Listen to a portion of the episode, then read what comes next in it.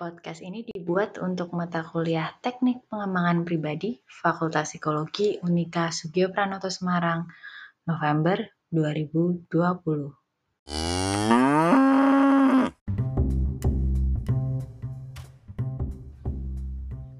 Halo, selamat pagi. Selamat hari Senin pagi. Selamat kembali memulai aktivitas di minggu yang baru. Bagaimana kabar kalian semua? Semoga baik dan sehat ya. Nah, sekarang kita akan mulai lagi kuliah TPP dan ingat uh, kemarin Kamis pertemuan terakhir kita kita udah um, ngomongin atau belum ngomongin deh sorry uh, udah nonton film ya harusnya sih semua udah nonton film karena saya lihat udah pada ngerjain kuisnya meskipun ada yang belum selesai sih ngerjain kuisnya. Nah, Uh, hari ini kita akan ngomongin kebiasaan kelima uh, mengenai seek first to understand dan be understood. Artinya uh, kamu tuh harusnya ketika berinteraksi dengan orang lain itu adalah cari tahu dulu, cari tahu untuk memahami orang lain dulu, baru kemudian kamu minta untuk dipahami, bukan buru-buru uh, pengen minta dipahami tapi nggak memahami orang lain. Nah, Hari ini saya akan kasih tahu uh, soal habit-habit terkait itu dan ada sedikit review film, jadi review dari film kemarin dan tentu saja seperti biasa ada sedikit tugas untuk Anda yang menurut saya tugasnya enteng sih. Gitu. Oke, begitu mari kita lanjut ke slide yang berikutnya sambil mendengar suara sapi berikut ini.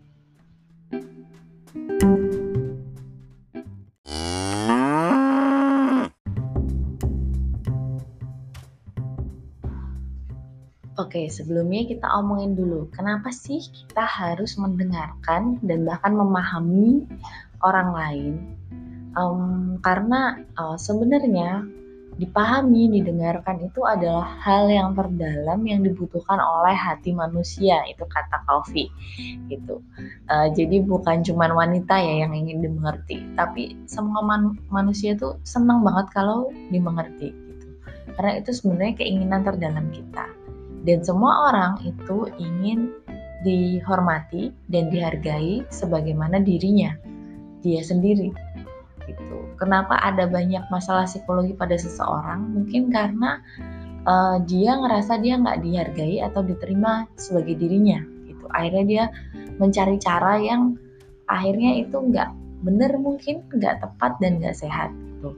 Tapi kalau semua orang dihargai terus dinilai baik, pasti mereka juga akan senang dengan uh, diri mereka yang seutuhnya gitu. Tapi kalau tidak, tentu akan lebih tidak mengenakan. Itu kenapa kita semua, saya yakin masing-masing dari kita itu senang jika ada sesuatu yang spesial dari diri kita yang bisa dilihat orang lain. Saya pikir hampir semua manusia punya kesenangan seperti itu ya. Jadi ada anggapan bahwa aku nih spesial loh gitu. Sebenarnya bukan bukan kitanya yang sombong kita pengen mengungguli orang lain enggak kita hanya ingin uh, dihormati dan dihargai sebagaimana kita, diri kita sendiri. Dan kalau misalnya kita berinteraksi dengan orang lain, kita berkomunikasi dengan orang lain, uh, komunikasi itu akan membuat seseorang lebih terbuka. Kalau dia merasa benar-benar dicintai, diterima dan dipahami. Jadi ada genuine love. Nah ini yang perlu kalian berikan ke orang lain. Kalau kalian berkomunikasi, kalian perlu memahami, menerima sehingga orang lain pun uh, bisa apa namanya, bisa juga merasa dipahami sama kalian dan nyaman berinteraksi dengan kalian. Dia tidak menjadi orang lain, dia tidak melakukan perbuatan yang mungkin terlalu buruk untuk kalian karena uh, dia uh, apa namanya dia ngerasa senang sama kalian gitu. Kalau kalian mempraktekkan hal ini, mungkin suatu saat kalian akan heran, kok ada ya orang yang mungkin uh, dia berlaku buruk sama orang tapi nggak berlaku buruk sama aku. Nah itu mungkin karena kalian sudah bisa menerima dia dengan baik. Nah uh, ini untuk orang lain. Nah sekarang kalau pertanyaannya adalah kamu ngerasa tapi aku ngerasa orang lain nggak begitu sama aku Oke, kalau kamu ada perasaan seperti itu, maka kamu harus kembali lagi ke kebiasaan 1 sampai 3. Kenapa? Karena awalnya adalah di kita. Awalnya adalah di kita dulu, bagaimana kita bisa memahami dan uh, menerima orang lain. Kalau enggak, mungkin uh, kebiasaan 1 sampai 3-mu, uh, kemenangan pribadimu masih ada sedikit masalah. Uh, kalau sudah, kamu bisa belajar untuk mendengarkan dirimu sendiri dulu karena apa? Karena kamu sudah orang dewasa yang bisa berusaha untuk mendengarkan dirimu sendiri dulu kalau ada apa-apa. Nanti kalau udah baru kamu minta didengarkan orang lain. Tapi uh, gimana ya? Kalau kamu sudah mendengarkan dirimu sendiri dan kamu mendengarkan orang lain dengan baik, maka yakin ya uh, orang lain tuh akan berbalik juga mendengarkanmu gitu. Kalau misalnya enggak, mungkin kamu bisa balik lagi ke kebiasaan 1 sampai 3 yang mana mungkin ada sedikit yang masih mengganjal.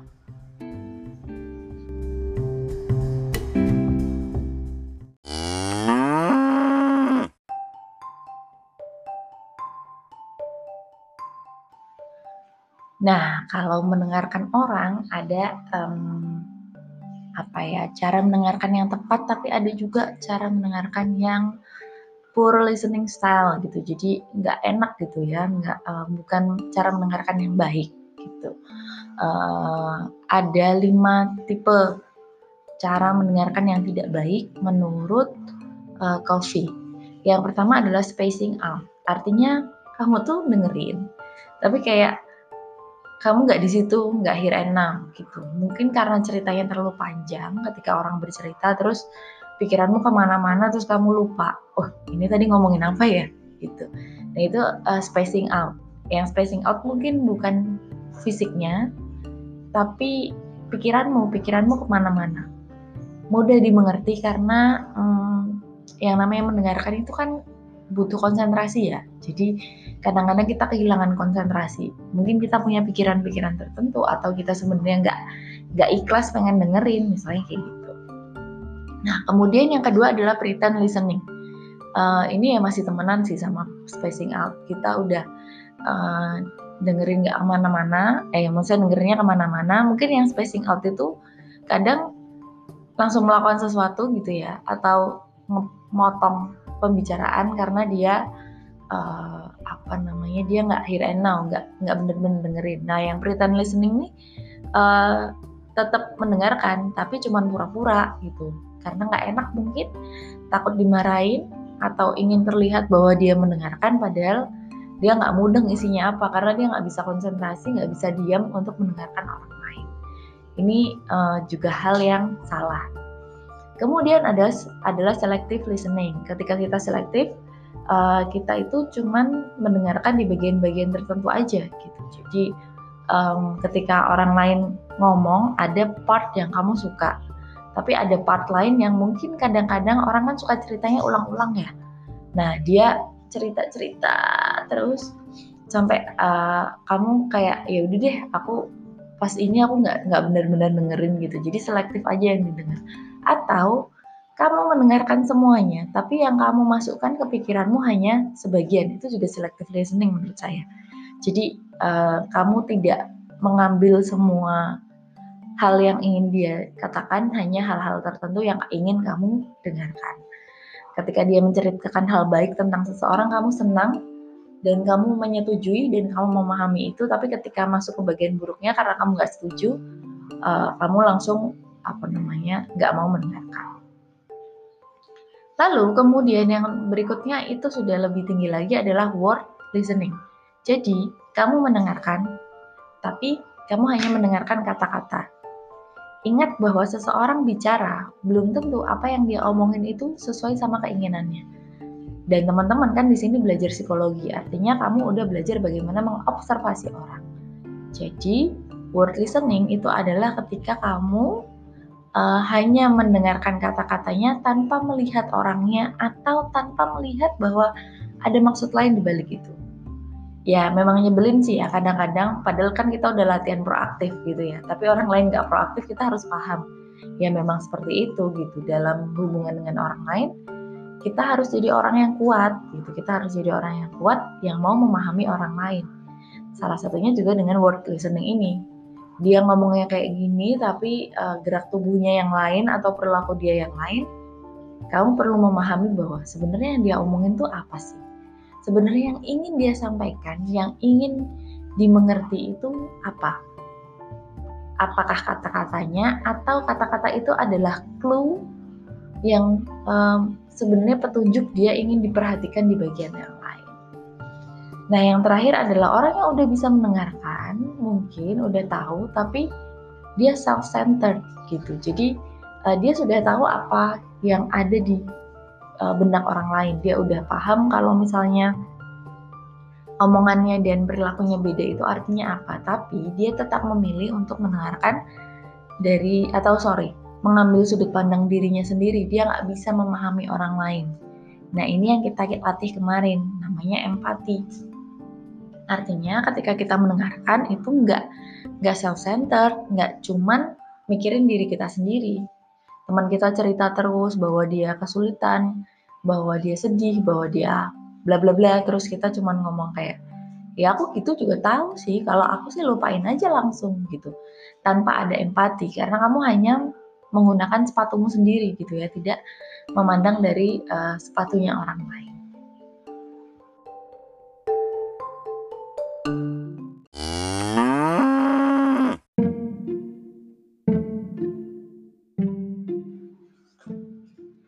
Oke, itu tadi sedikit paparan dari film kemarin ya. Eh, sorry, dari uh, dari buku Coffee. Nah, sekarang baru kita mau ngomongin film yang kemarin gitu, bahwa uh, film itu ada banyak hal yang bisa kita pelajari. Uh, bagaimana kita bisa berempati. Nah, kali ini karena kemarin yang saya tanyain cuman si Dokter Sean dan uh, Matt Damon, Will Hunting Uh, tapi saya juga akan ulas orang-orang lain juga gitu uh, di sini. Dan bagaimana dinamikanya, kenapa ada orang yang bisa berempati, kenapa ada orang yang nggak bisa berempati. Dan uh, saya tahu teman-teman ada yang apa namanya uh, sudah selesai mengerjakan uh, kuisnya, tapi ada juga yang belum gitu. Ya sudah nggak apa-apa, kuisnya memang sudah ditutup tapi saya lihat ada beberapa yang udah buka tapi belum belum selesai. Ya udah nggak apa-apa. Tapi saya masih bisa lihat jawaban kalian sih sebenarnya meskipun meskipun apa namanya meskipun kalian belum submit karena kelihatan di saya gitu. Jadi setidaknya saya sudah tahu pendapat kalian mengenai um, film ini. Jadi mari kita lanjut ke pembahasan review film dan apa kaitannya dengan listening skill.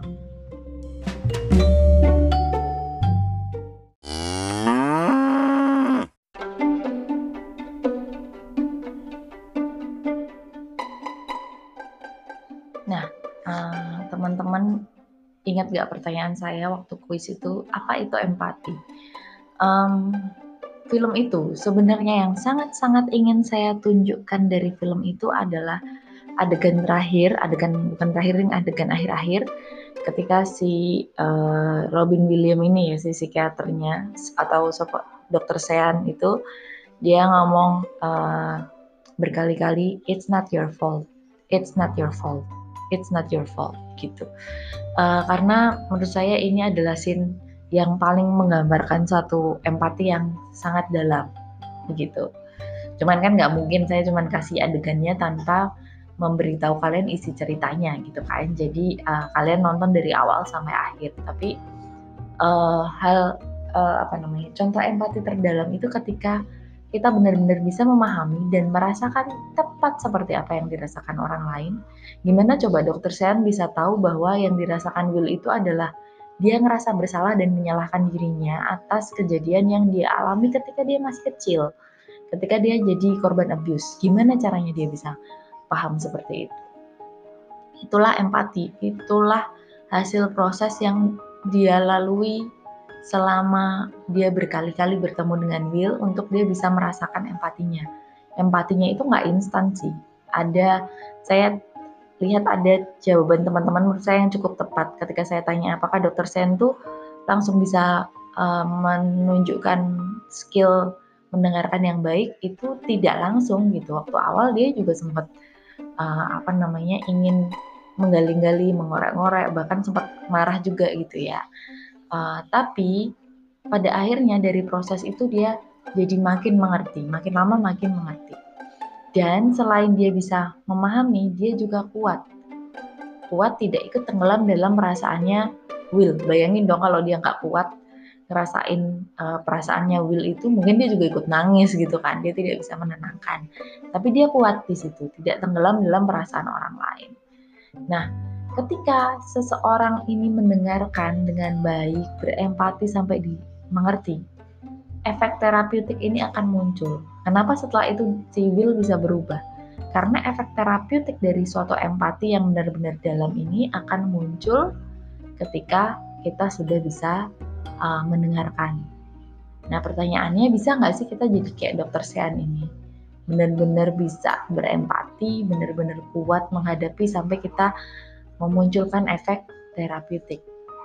Mungkin sulit, tapi nggak apa uh, kita akan menuju ke sana tentunya dan apalagi teman-teman yang ingin jadi uh, psikolog klinis ya pasti juga harus belajar untuk terus-terusan berempati dengan terus-terusan mengembangkan diri begitu. Nah itu tadi uh, secara garis besar. Cuman karena kita udah nonton filmnya, saya ingin bahas lebih banyak dari orang-orang di dalamnya dan bagaimana dinamika kita ingin memahami dan ingin dipahami orang lain.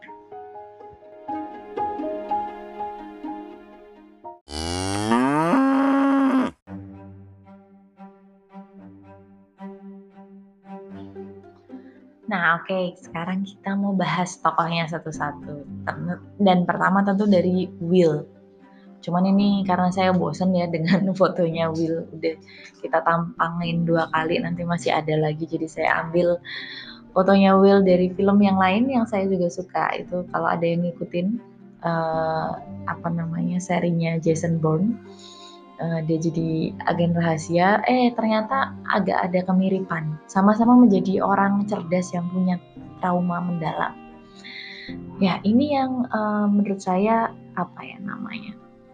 Kadang menghambat seseorang. Pengalaman buruk di masa lalu tuh sering membuat kita terhambat untuk bisa memahami orang lain. Will itu sama sekali nggak bisa paham kondisi orang lain. Dia dengan jahatnya dia membakar kertas yang buat Profesor Jerry itu sangat-sangat berharga gitu. Kalian inget ya adegan itu dia bikin terus yang si Jerry-nya senang banget terus si si Will-nya tuh kayak ah ya udah aku bakar aja gitu kan sampai Jerry-nya harus meniup-niupi itu kertas itu. Nah, Will tidak punya uh, pikiran bahwa hal itu tuh akan bisa menyakiti orang lain gitu. Karena apa? Dia punya trauma di masa lalu yang itu membuat dia punya defense untuk menyakiti orang lain gitu. Mungkin kayak daripada disakitin mending aku nyakitin orang lain deh gitu. Lus-lus gitu ya kalau untuk interaksinya gitu. Dan ini pada orang cerdas sekalipun ketika dia bisa memahami banyak hal, dia bisa saja kesulitan memahami cara bersikap seperti ini yang membuat dia jadi destruktif. Ini sangat mungkin terjadi. Kenapa? Karena ada trauma di masa lalu yang menghambat dia atau ada permasalahan mental yang menghambat dia. Jadi, untuk teman-teman bisa sepenuhnya mendengarkan orang lain, lihat dulu trauma-trauma di dirimu itu udah kamu proses atau belum? Kamu udah berusaha terbuka atau belum uh, untuk mengobati traumamu? Kalau misalnya kamu ngelihat kamu masih destruktif, mungkin ada hal di masa lalu yang belum kamu sembuhin. Dan kalau kamu melihat orang lain seperti itu, jangan langsung kesel, tapi kamu jadi paham bahwa ada hal di masa lalu dia yang mungkin sangat menyakitkan sehingga dia bersikap seperti itu. Jadi selalu ada sesuatu di balik sikap seseorang.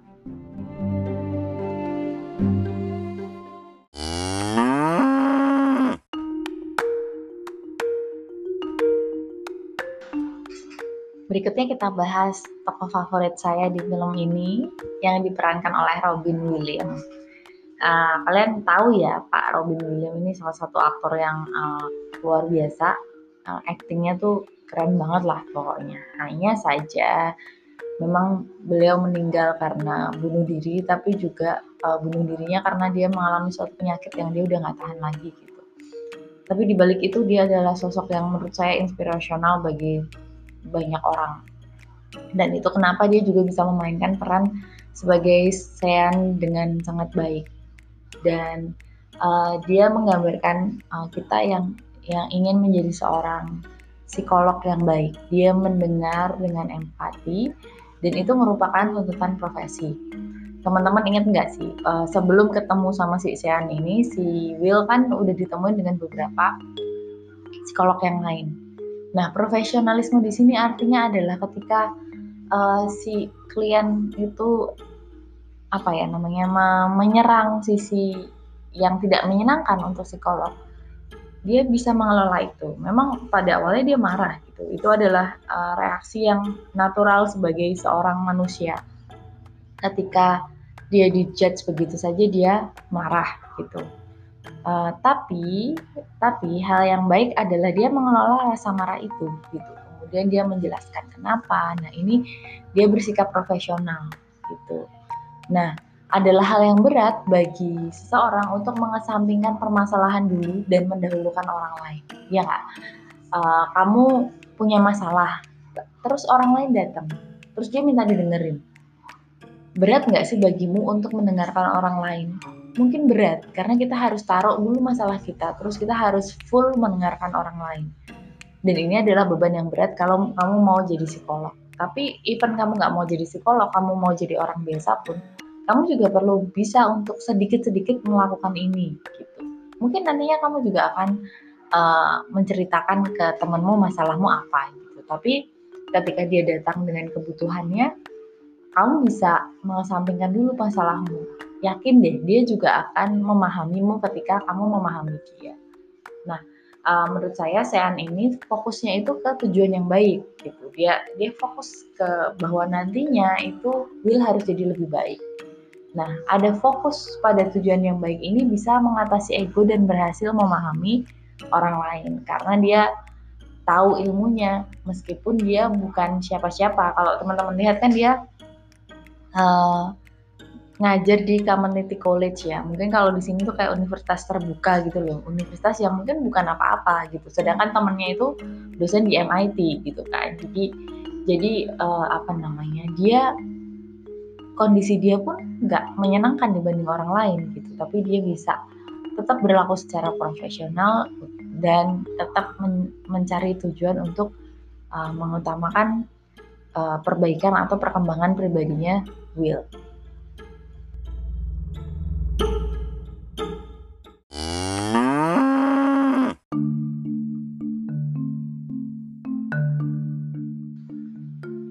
Berikutnya kita akan bahas Chucky atau teman dekatnya si Matt Damon ini ya. Si uh, tentu kalian nggak asing ya sama orang ini ya si Chucky ini kan Ben Affleck dia yang main uh, film-film lain seperti Daredevil gitu ya. Nah dia itu jadi teman yang empati dan mampu mengelola, mengelola rasa iri dan support uh, menjadi support gitu. Dia dia tahu dia nggak bisa dibandingkan si Will dan uh, dia tahu Will ini punya kemampuan yang besar. Dan dia selalu suportif gitu. Bahkan ingat nggak uh, adegan ketika di dekat mobilnya uh, Chucky ini terus ngomong aku kalau kamu masih ada di sini seperti kami beberapa puluh tahun lagi uh, ya aku akan pukulin kamu atau apa gitu. Saya lupa. Tapi dia justru bilang aku malah ingin kamu pergi tiba-tiba aja pergi gitu. Karena dia tahu bahwa temannya nggak nggak penuhnya harus di sini gitu karena temennya ini punya bakat gitu. Nah itu adalah pengertian gitu loh. Dia selalu uh, memahami dan menjadi uh, support gitu. Nah orang-orang seperti ini yang ada di hidup kita itu adalah orang yang penting karena dia bisa berempati. Dan dia nggak iri terus kayak memanfaatkan. Dia tahu nih temennya pinter dia nggak manfaatin untuk hal-hal yang buruk gitu. Tapi ya mereka uh, bersama-sama gitu.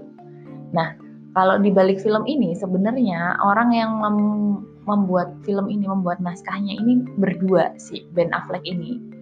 Uh, alias si Chucky ini dengan Will atau Matt Damon. Mereka dulu teman dari kecil terus mereka sama-sama nulis film ini ketika di sekolah gitu.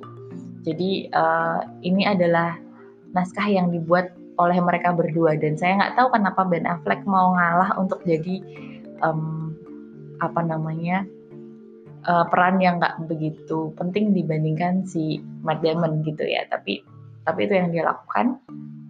Tapi kalau saya baca-baca sebenarnya uh, latar belakang di mana ada ayah yang alkoholik gitu ya dan uh, termasuk menjadi cleaning service di suatu tempat yang ternama itu justru lebih dekat dengan si Ben Affleck ini gitu. Karena ayahnya sendiri juga uh, alkoholik terus ayahnya itu mantan uh, janitor atau cleaning service kayak si Will tapi di Harvard bukan di MIT gitu. Dan mereka memang dekat tinggal di uh, daerah situ di Cambridge di mana di Cambridge Amerika di mana itu banyak banyak apa namanya universitas bagus di area situ. Jadi itu kenapa screen mereka atau apa namanya naskah mereka skrip mereka itu banyak terkait dengan uh, pendidikan gitu di, yang di film ini ya gitu nah itu adalah juga bentuk support ke teman yang lain bahwa mereka berdua punya interaksi yang baik sampai menghasilkan suatu film yang bagus di usia masih 20-an coba. Jadi mereka bikin film ini usianya masih 20-an, 22 kan. Dua pokoknya belum sampai 25. Dan sudah menang berbagai penghargaan. Wow, keren ya.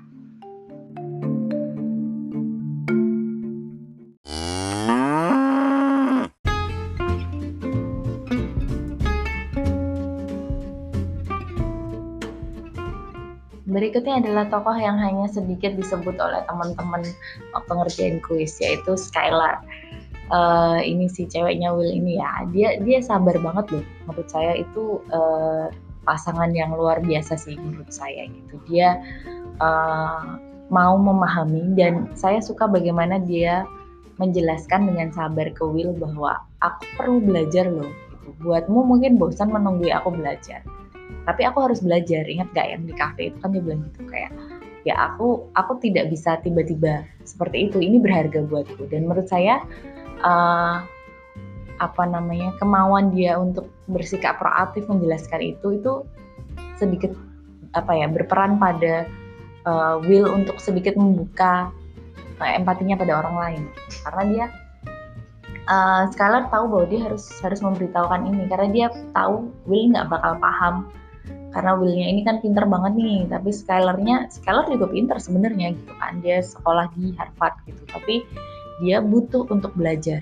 Dan orang lain nggak butuh untuk belajar. Dan mungkin dia bisa aja iri dia bisa aja memanfaatkan tapi enggak dia dia berusaha untuk memberitahu. Dan tentunya ada beberapa scene yang menyakitkan gitu ya ketika mereka berantem terus ditanya uh, kalau kamu nggak suka aku kamu nggak uh, uh, love me gitu ya kamu boleh pergi. Dan si Will bilangnya I don't love you gitu kan. Itu itu tentu menyakitkan gitu. Tapi dia masih mau berusaha dan akhirnya ketika ditelepon dia masih ngomong I love you gitu.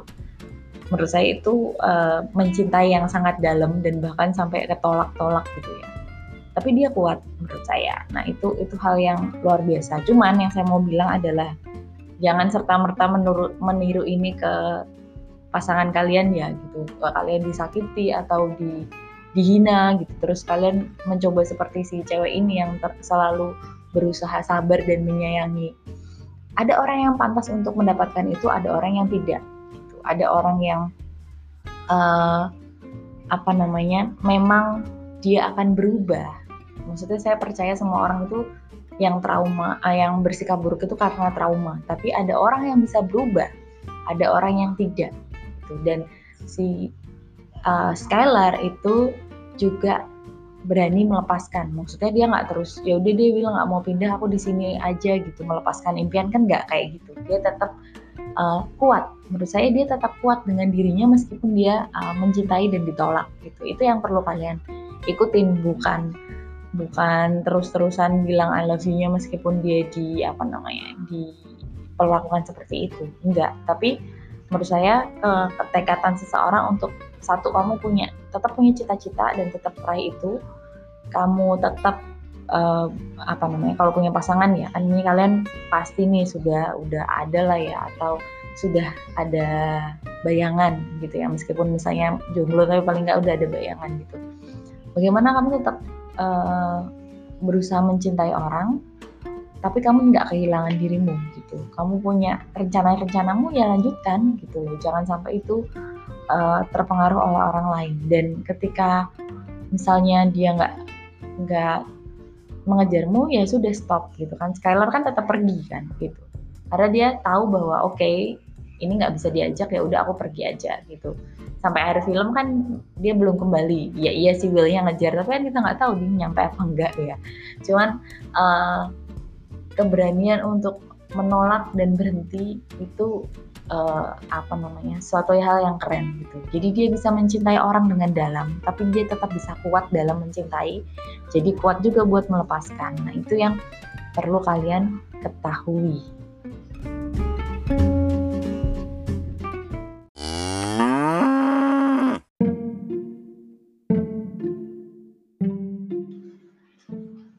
Tokoh terakhir dan tokoh yang paling menarik buat saya adalah Jerry.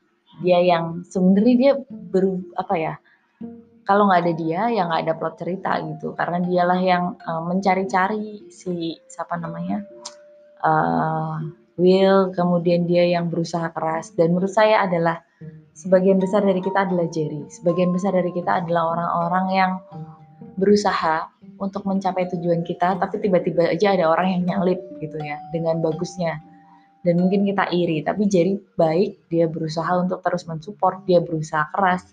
Tapi orang lain mungkin tidak seperti itu gitu. Uh, bayangin nggak sih kalau kamu jadi Jerry gitu?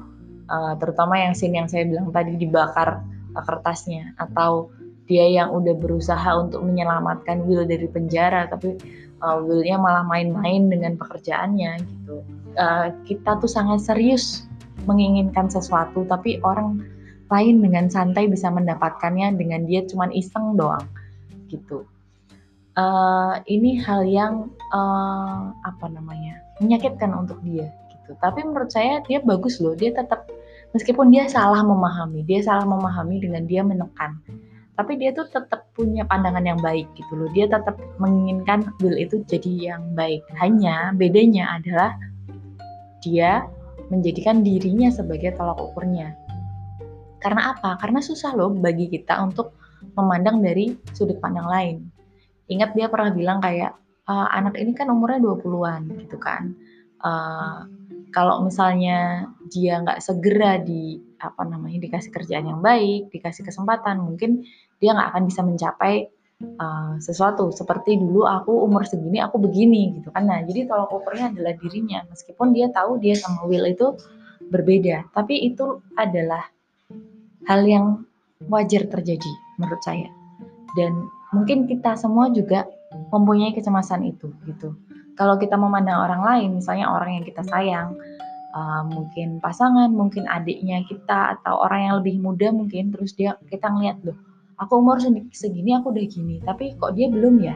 gitu. Padahal dia punya potensi nih gitu. Mungkin kita juga akan cenderung untuk ngepush dia melakukan hal yang sama. Mungkin yang menjadi kakak di sini mungkin pernah ngomong kayak ah dulu aku seumuran aku udah gini kok gitu. Nah ini adalah kecemasan kita. Yang tentunya perlu kita olah. Untungnya Jerry ini punya tujuan yang sama untuk membuat si Will lebih baik. Akhirnya kan dia baikan juga kan sama si Sean. Tapi uh, kita perlu sadar bahwa nggak semua dari kita punya bakat yang berlebih kayak Will atau punya kemampuan yang baik kayak si uh, sean, tapi mungkin kita adalah orang-orang yang disalib orang lain, gitu. Dan itu adalah hal yang nggak apa-apa asal kamu punya tujuan yang baik.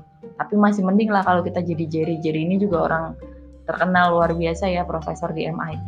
Kalau kita cuma jadi kayak asistennya gitu, atau kita bukan siapa-siapa gitu, ya nggak apa-apa. Yang penting kita selalu memerankan peran kita yang terbaik dan ingat bahwa uh, tolok ukur kita berbeda dengan tolok ukur orang lain berusaha memahami tolak ukur kita dan tolak ukur orang lain itu akan membantumu untuk lebih bisa berempati dan mengomunikasikan itu hal yang baik. Ada scene di mana si Jerry berantem sama Sean, tapi menurut saya itu juga hal yang baik karena mereka uh, apa ya berantem tapi saling mengungkapkan gitu loh apa yang mereka inginkan. Atau akhirnya mereka baikan juga kan. Karena apa? Karena mereka jujur untuk mau saling menguatkan dan uh, apa saling mengungkapkan juga dan juga keinginan Jerry meskipun itu karena disuruh polisi ya untuk mencarikan terapis itu sampai lima kali dia nggak kapok-kapok gitu kan dan uh, dia mau untuk turun dari profesor MIT turun ke community college untuk mencari teman lamanya ini juga suatu hal yang menurut saya luar biasa.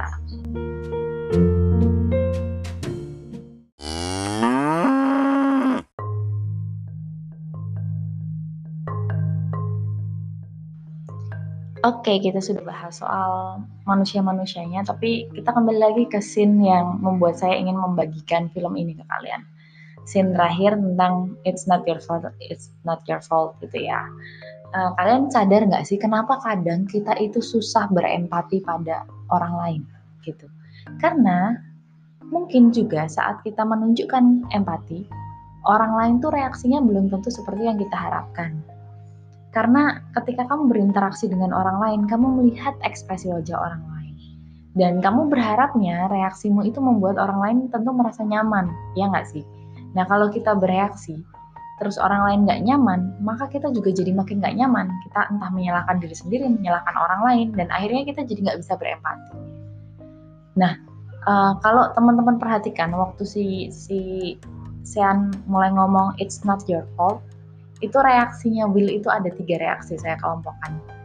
Ketika misalnya di diomongin it's not your fault pas awal Willnya ngomong iya mm, mm, mm, itu bukan bukan salahku gitu kan. Nah blocking emosi atau sok cool gitu ya eh, pura-pura itu tidak ada apa-apa gitu itu sering terjadi ketika misalnya temenmu bermasalah terus kamu kasih refleksi emosi terus kok dia nggak larut ya? Kenapa dia masih kayak biasa aja? Karena ini adalah defense mechanism gitu di mana dia uh, tidak mau membuka dirinya dan dia ngomong iya iya nggak apa-apa kok nggak apa-apa kok gitu. terus si Sean yang masih kuat dia masih mencoba melanjutkan it's not your fault. Dan akhirnya apa yang dilakukan Will di tengah-tengah dia marah kan. Apa don't fuck with me atau apa gitu kan dia bilang gitu ya. Terus dia uh, sempat apa uh, fisiknya agak menyerang sedikit gitu kan ke ke si Robin Williams ini gitu. Karena apa? Karena mengungkapkan hal yang menyakitkan itu sangat menyakitkan loh buat seseorang gitu. Trauma, membuka luka itu menyakitkan. Sama kayak misalnya kamu udah luka, uh, misalnya kamu jatuh gitu ya, berdarah, terus harus dibersihin lukanya. Itu kan sakit. Nah, sama itu yang di, dirasakan orang-orang yang sakit secara psikologis ketika lukanya dibuka, memang itu akan diobati untuk kesembuhan. Tapi proses membuka luka itu sakit sekali. Yang itu bisa membuat dia tadi defense atau kemudian marah bahkan menyerang orang lain karena ini rasanya nggak nggak bisa dia tahan gitu. Nah makanya uh, Will sempat marah seperti itu kan. Tapi kerennya adalah si Sean masih konsisten dia bilang dia terus bilang it's not your fault it's not your fault. Yang akhirnya apa? Si Willnya nangis di pelukan dia. Sedih. Dia sedih dia terluka gitu kan. Uh, dan dia menangis seperti itu. Nah kadang-kadang juga kita berinteraksi dengan orang lain belum tentu kita siap untuk menerima tangisan kayak gitu. Ya nggak? Kalau dia udah nangis kayak gini sebenarnya menurut saya itu udah hal yang bagus banget. Karena dia mau mengungkapkan kesedihannya. Tapi memang kitanya harus kuat. Dan kita kadang saya nggak tahu sih kalau yang cewek mungkin bisa ya memeluk gitu ya. Kalau sama-sama cewek kalau sama, sama cowok kan susah. Kalau cowok saya nggak tahu gitu. Uh, mungkin lebih sulit ya untuk untuk menghadapi orang yang menangis. Saya sendiri juga bukan orang yang bisa gitu. Saya saya tidak melakukan sentuhan ke klien saya. Kalau klien saya menangis saya biarkan saja dulu sampai agak reda baru saya kasih tisu. Tapi saya nggak kasih tisu di tengah-tengah dia menangis karena saya tidak ingin dia menghentikan saya biarkan dia menangis dulu baru pas udah agak lega baru saya kasih tisu. Itu itu yang saya lakukan gitu. Karena saya bukan tipe yang menyentuh klien gitu. Pada teman saya pun jarang siap sampai nangis-nangis itu tapi kalau nggak deket banget saya juga nggak akan uh, memeluk kayak si Sen dan Will ini gitu. Tapi menerima mencoba mencari respon apa yang perlu kita lakukan kalau tiba-tiba dia berespon seperti ini gitu. Itu perlu juga sih. Kalau misalnya kamu berempati terus orang lain bisa sampai nangis-nangis karena kamu apa yang perlu kamu lakukan gitu. Itu juga kamu perlu paham agar tidak terjadi kesalahpahaman setelah itu gitu. Kemudian uh, hal lain adalah untuk bisa berempati kita perlu kuat dan konsisten. Berapa kali si Sean itu ngomong it's not your fault.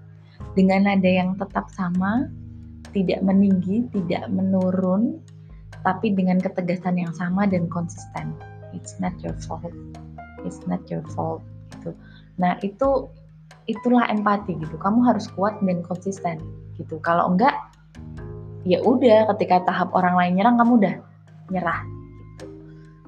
Susah kan bisa berempati seperti ini? Ya susah gitu, tapi ini adalah salah satu contoh sekali lagi yang kita bisa coba untuk ke sana gitu. Tapi um, apa namanya kalau kita belum sampai sana ya apa-apa. Yang penting kita sudah tahu contohnya kira-kira seperti ini.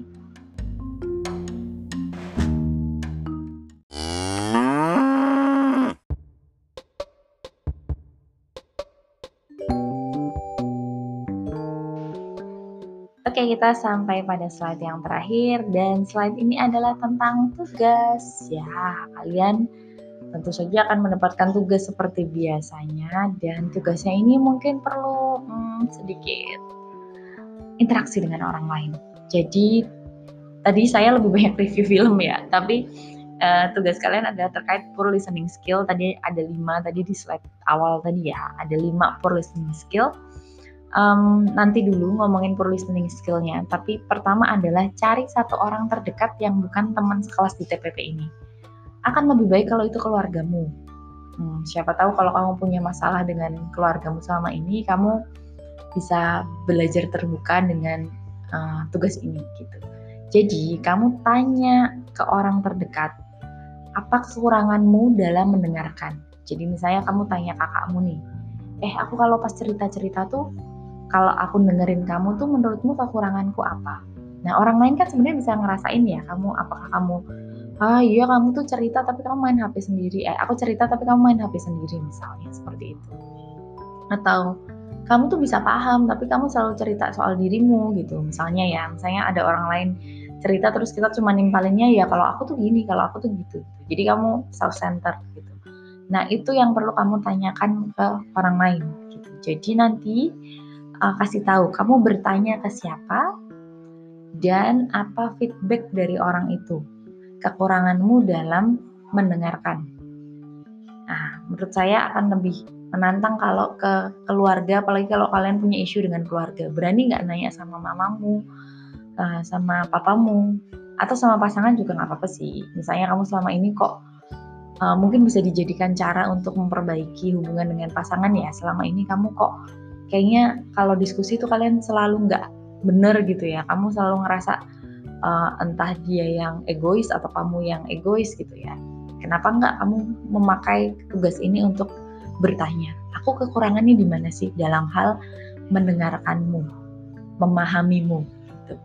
Nah terus uh, akan saya buat buatkan forum discussion uh, itu akan saya bikinkan enam kategori. Jadi lima kategori poor listening skill plus satu itu lainnya. Kalau seandainya kalian menemukan temuan lain yang gak ada di lima kategori poor, poor listening skill ini.